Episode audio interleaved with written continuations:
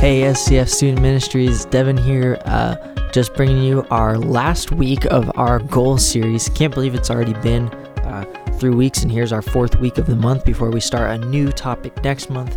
Um, we've been talking a lot about setting and achieving our goals big goals, small goals, and even God sized goals.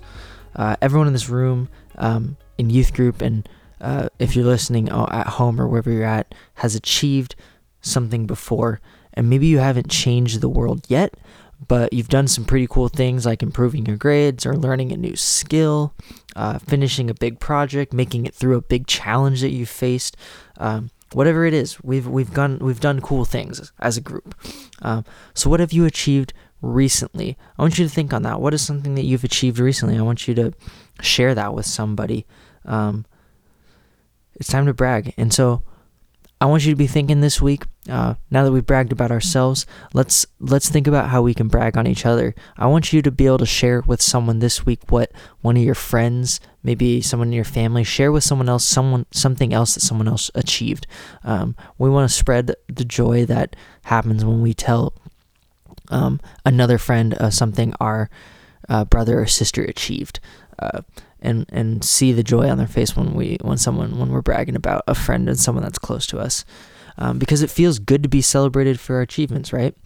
Um, I remember a time uh, when I was in college um, uh, our track team achieved a pretty big goal especially our uh, so our men's team at George Fox had um, since we'd been in our conference which had been about close to 20 years at that point um, in the current setup that we were in um, we had never, our George Fox men's team had never won a uh, track conference championship. Uh, the women had won some, but the men's team had not been historically very good, uh, hadn't won yet. Um, and we'd been close uh, my junior year. Uh, we were within just a few points of taking home a, a conference championship. Um, and uh, so the our senior year, going in our senior year, we were pretty excited to go and get um, uh, conference championship, and uh, um, or our junior year actually is when it was. Um, so we all had a goal. Um, me specifically was just trying to score as many points as I could uh, to help our team in in any way that we could. Um, and so, uh, yeah. So I was actually it was our senior year. I was right the first time. um, we had a big goal and uh, worked hard all year, and we got to that conference championship. Won uh, the conference championship. I was pretty excited. I got help with. Uh, I scored points in high jump and long jump, which was cool, um, and really just had a lot of help. The rest of our team, a lot of people stepped up, and we achieved this goal that our school hadn't won a conference championship before, and we started winning them year after year after that. Um, but I was so grateful for my teammates at the time and our coaches uh, that helped push us to that goal. It was cool to achieve that all together. Um, so let's say your biggest goal in life uh, was to climb a mountain. So your family and friends all chipped in to buy you mountain climbing gear. They trained with you. They jumped on a plane with you. Uh, they climbed the whole mountain with you. And at the very top, they even grabbed your hand and pulled you up to the very finish because you were kind of tired by that point, right? Pretty awesome. Um, what if that whole time you never once thought to say thank you um, to any of them? And that's not a very good look, right? Um, we've been talking a lot about setting and achieving our goals, but we couldn't wrap up this conversation without taking or without talking about these important words. Thank you is a phrase that you'll say pretty often in life. But today we're going to talk about how important this phrase is when it comes to our to our goals, big goals, small goals, and even God sized goals. And and as you guys know, for the last few weeks, we've been following the story of Nehemiah in the Bible, who had a big goal, um, and we're gonna finally finish out that story and hear the end of it. Um, so, quick recap: Nehemiah is attempting to rebuild the city of Jerusalem and specifically the walls after it was destroyed by an enemy army. Um, God had promised the Jews that they would one day return to Jerusalem, and they had been slowly rebuilding Jerusalem. Um, and when Nehemiah learned that the walls were falling down, even though people were still living there, he wanted to repair the walls to honor God and protect his people. Um, and the king allowed Nehemiah to return to Jerusalem to build a team that would rebuild the walls, but he was facing a lot of opposition, which even included threats of violence against him and his team. And they still, despite that, they continued to rebuild the um, walls. And in case you forgot, these there were two big reasons why Nehemiah cared so much about rebuilding these walls, and it wasn't because he had nothing better to do or anything like that.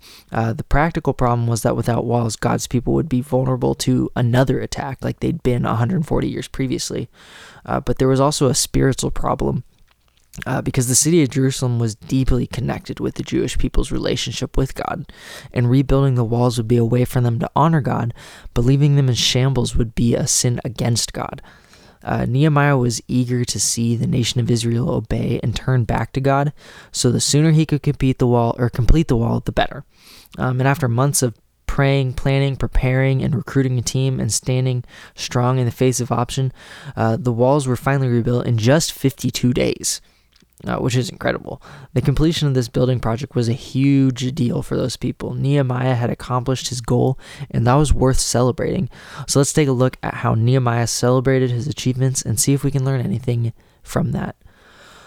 Uh, so, to celebrate the completion of the walls, Nehemiah threw a big party. But it wasn't a party for himself. He teamed up with Ezra, who was the city's priest and teacher of the law. Um, and they organized a big worship festival that was meant to honor God rather than themselves. Uh, Ezra read scripture to the residents of Jerusalem for hours and hours, leading everyone in worship and prayer. Um, and then Nehemiah took over from there and told everyone to celebrate. Uh, this is basically what's going on in Nehemiah chapter 8, which is around where we left off last week. Um, uh, in particular, I'm just kind of summarizing, but in uh, verses 10 through 12 is where Nehemiah takes over from Ezra after they've been worshiping, worshiping, and invites everyone to really. Uh, they have a big meal prepared, and Nehemiah is having everyone eat and celebrate and uh, be joyful together. So, not only were the walls uh, completed, but the Jewish people were turning their hearts back to God. So, it was everything Nehemiah had hoped for when he set out to complete his goal uh, way back in chapter 1. When Nehemiah's goal was achieved, he celebrated with joy and he invited others to join him. And this festival went on for an entire week and ended with a time of worship and praise for what God had, had done. Uh, so we're going to be in Nehemiah chapter 9 now, uh, verses 5 through 31. So it's a little bit longer of a section. I'm going to read it all so you can follow along uh, in your own Bible. Uh, and the Levites, Jeshua, Kadmiel, Bani, Hashabneiah, Sherebiah, Hodiah, Shebaniah, and Pethahiah said, Stand up and praise the Lord your God, who is from everlasting to everlasting. Blessed be your glorious name, and may it be exalted above all blessing and praise. You alone are the Lord. You made the heavens, even the highest heavens, and all their starry host, the earth and all that is on it, the seas, the seas and all that is in them. You give life to everything and the multitudes of heaven worship you. You are the Lord God who chose Abram and brought him out of Ur of, of the Chaldeans and named him Abraham. You found his heart faithful to you, and you made a covenant with him to give you to his descendants the land of the Canaanites, Hittites, Amorites, Perizzites, Jebusites, and Girgashites. You have kept your promise because you are righteous. You saw the suffering of our ancestors in Egypt. You heard their cry at the Red Sea. You sent signs and wonders against Pharaoh, against all his officials, and all the people of his land, for you knew how arrogantly the Egyptians treated them. You made a name for yourself, which remains to this day. You divided the sea before them so that they passed through it on dry ground. But you hurled their pursuers into the depths like a stone into mighty waters. By day you led them with a pillar of cloud, and by night with a pillar of fire to give them light on the way they were to take. You came down on Mount Sinai, you spoke to them from heaven. You gave them regulations and laws that are just and right, and decrees and commands that are good. You made known to them your holy Sabbath and gave them commands, decrees, and laws through your servant Moses. In their hunger you gave them bread from heaven, and in their thirst you brought them water from the rock. You told them to go in and take possession of the land you had sworn with uplifted hand to give them. But they, our ancestors, became arrogant and stiff necked, and they did not obey your commands. They refused to listen and failed to remember the miracles you performed among them. They became stiff necked in their rebel- and in their rebellion appointed a leader in order to return to their slavery. But you are a forgiving God, gracious and compassionate, slow to anger and abounding in love. Therefore you did not desert them, even when they cast for themselves an image of a calf and said, This is your God who brought you up out of Egypt, or when they committed awful blasphemies. Because of your great compassion, you did not abandon them in the wilderness. By day, the pillar of cloud did not fail to guide them on their path, nor the pillar of fire by night to shine on the way they were to take. You gave your good spirit to instruct them. You did not withhold your manna from their mouths, and you gave them water for their thirst. For forty years you sustained them in the wilderness, and they lacked nothing. Their clothes did not wear out, nor did their feet become swollen. You gave them kingdoms and nations, allotting to them even the remotest frontiers. They took over the country of Sihon, king of Heshbon, and the country of Og, king of Bashan. You made their children as numerous as the stars in the sky, and you brought them into the land that you told their parents to enter and possess. Their children went in and took possession of the land. You subdued before them the Canaanites who lived in the land. You gave the Canaanite, Canaanites into their hands, along with their kings and the people of the land, to deal with them as they pleased. They captured fortified cities and fertile land. They took possession of houses filled with all kinds of good things, wells already dug, vineyards, olive groves, and fruit trees in abundance. They ate to the full and were well nourished. They reveled in your great goodness. But they were disobedient and rebelled against you. They turned their backs on your law. They killed your prophets, who had warned them in order to turn them back to you. They committed awful blasphemies. So you delivered them into the hands of their enemies, who oppressed them. But then, when they were oppressed, they cried out to you. From heaven you heard them, and in your great compassion you gave them deliverers, who rescued them from the hand of their enemies. But as soon as they were at rest, they again did what was evil in your sight. Then you abandoned them to the hand of their enemies so that they ruled over them. And when they cried out to you again, you heard from heaven, and in your compassion you delivered them time after time. You warned them in order to turn them back to your law, but they became arrogant and disobeyed your commands. They sinned against your ordinances, of which you said, The person who obeys them will live by them. Stubbornly, they turned their backs on you, became stiff necked, and refused to listen. For many years you were patient with them, by your Spirit you warned them through your prophets, yet they paid no attention, so you gave them into the hands of the neighboring peoples. But in your great mercy you did not put an end to them or abandon them, for you are a gracious and merciful God. So, that was a long passage, and it's recapping a lot of the history of the Jewish people and their I would say, rocky relationship with their creator who they loved and adored but seemed to constantly turn away from. Um, and the Jewish people may have done the physical work to build the wall, but they knew the credit wasn't theirs. It was all God's. And they may have been working hard for those 52 days, but God had been making and fulfilling promises to them since the beginning of time.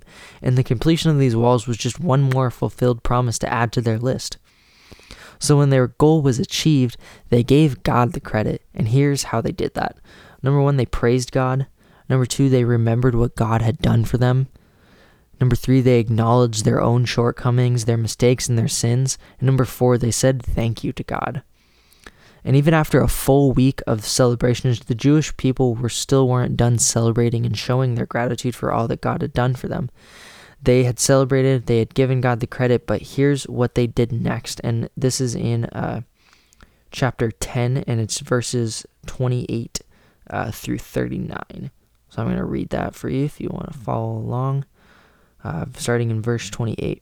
The rest of the people, priests, Levites, gatekeepers, musicians, temple servants, and all who separated themselves from the neighboring peoples for the sake of the law of God, together with their wives and all their sons and daughters who are able to understand. All these now join their fellow Israelites, the nobles, and bind themselves with a curse and an oath to follow the law of God, given through Moses, the servant of God, and to obey carefully all the commands, regulations, and decrees of the Lord our God. We promise not to give our daughters in marriage to the people around us or take their daughters for our sons. When the neighboring peoples bring merchandise or grain to sell on the Sabbath, we will not buy from them on the Sabbath or on any holy day.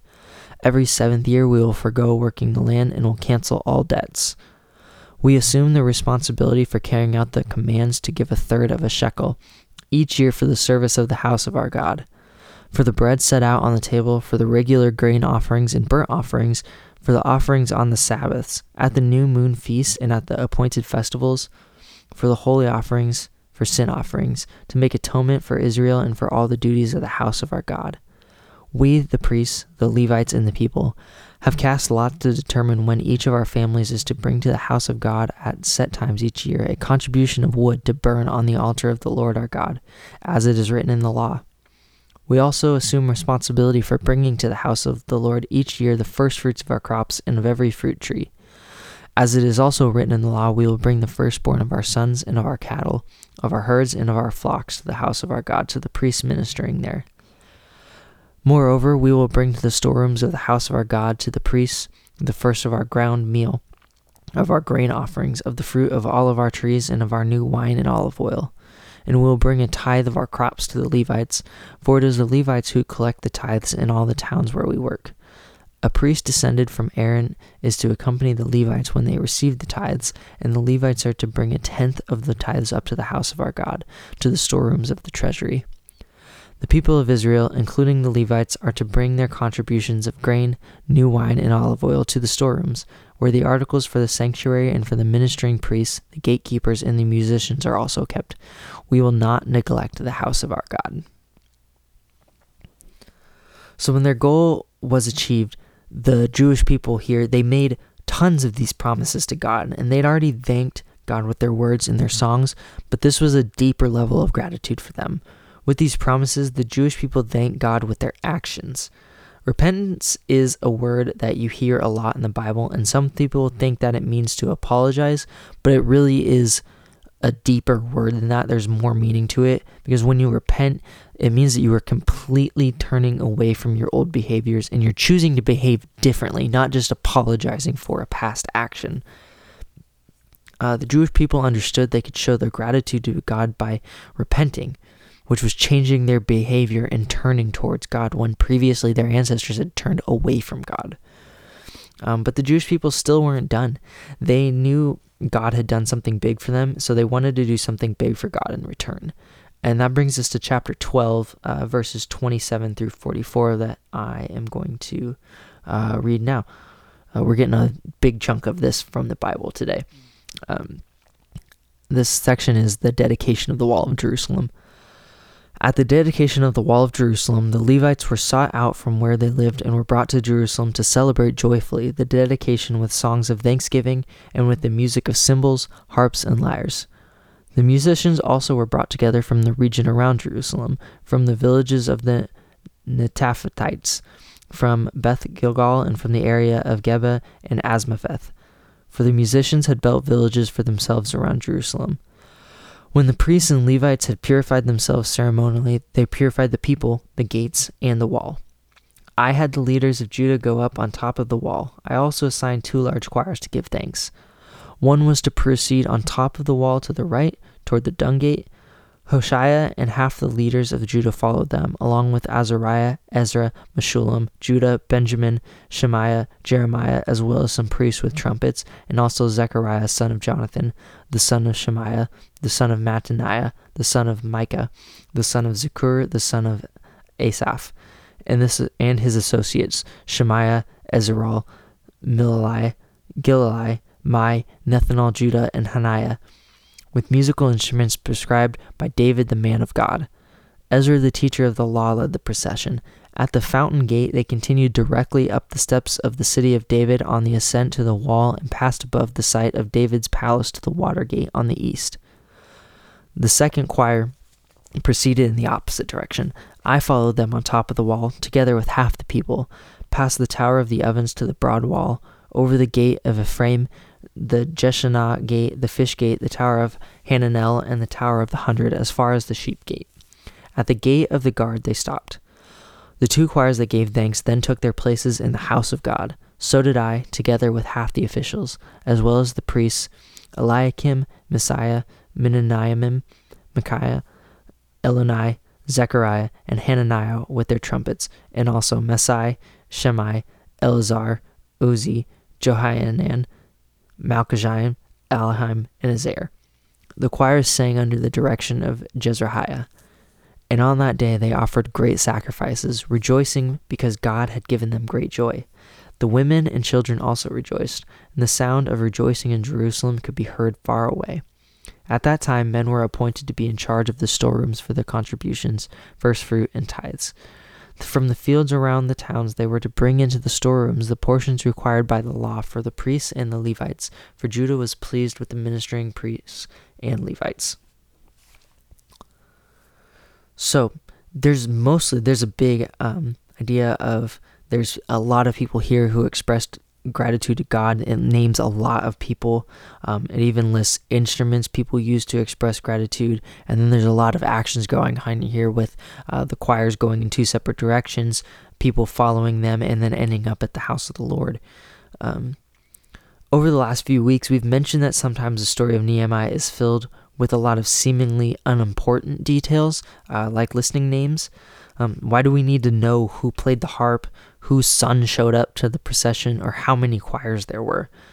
The fact that Nehemiah takes 18 verses to describe the details of this huge celebration should be a clue to pay attention to what's going on. Nehemiah probably didn't care if we remembered any of the specific names and details that happened. He just wanted us to imagine how grateful they were for everything God had done for them. And what a way to express gratitude to God. There's tons of people, tons of music, and tons of activity going on. When their goal was achieved, they worshiped God together. So, the goal of rebuilding the walls of Jerusalem, they began with Nehemiah, and in the beginning, it was a goal shared between him and God and no one else. But over the course of the, of this book and over time, Nehemiah's God-side goal outgrew just Nehemiah. He needed more people involved.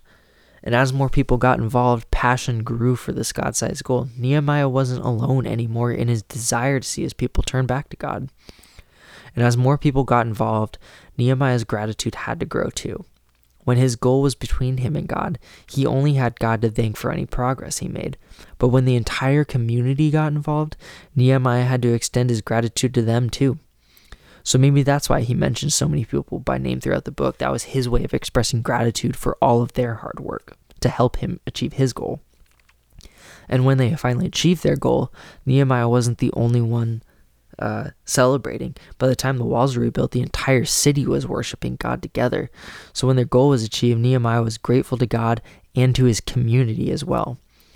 And as Nehemiah's goal grew, his gratitude for both God and his community had to grow as well, because God sized goals require God sized gratitude. So throughout this series, we've been uh, inviting you to set uh, goals, whether they're big or small goals, or even these big God sized goals like Nehemiah's goal. Uh, and first, we said that big difficulties can inspire God sized goals. So, if you're looking for a goal to set or a problem uh, to solve, start by looking for the difficulties in the world around you. God might be inviting you to help solve some of these problems. Second, we said that you were designed for God sized goals. God made you to dream big, but God also gave you everything you need to do the work you're called to do uh, between your mind, your skills, your relationships, your resources, and the power of God, you're designed to achieve big things. And then last week, we said that God gives us strength to pursue God sized goals.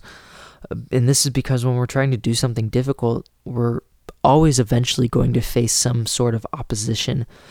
But that's where the strength comes in. God gives us the strength to keep going. And as we close this series uh, today, I want you to think about the goals you've already achieved or are working on achieving right now especially the ones you need God's help to complete. Even if your goal is still in progress, there is still something worth celebrating. Whatever your goals are, how can you grow your gratitude right now? What can you celebrate with joy? What progress have you already made? How have you grown? How have you seen God's God work? You don't need to wait until the end of a project to be joyful about the progress that you're making. How can you give God credit? Uh, most of the time, when it feels like God isn't working or present with us, it's simply because we haven't noticed all that God is up to. So, what's God doing right now, and how can you give God credit?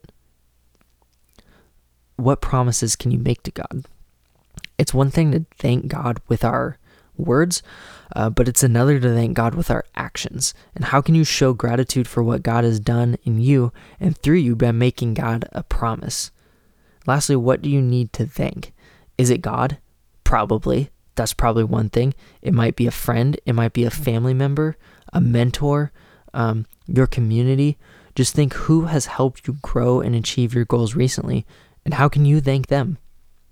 And one more question How can we worship together saying thank you for all that God has done?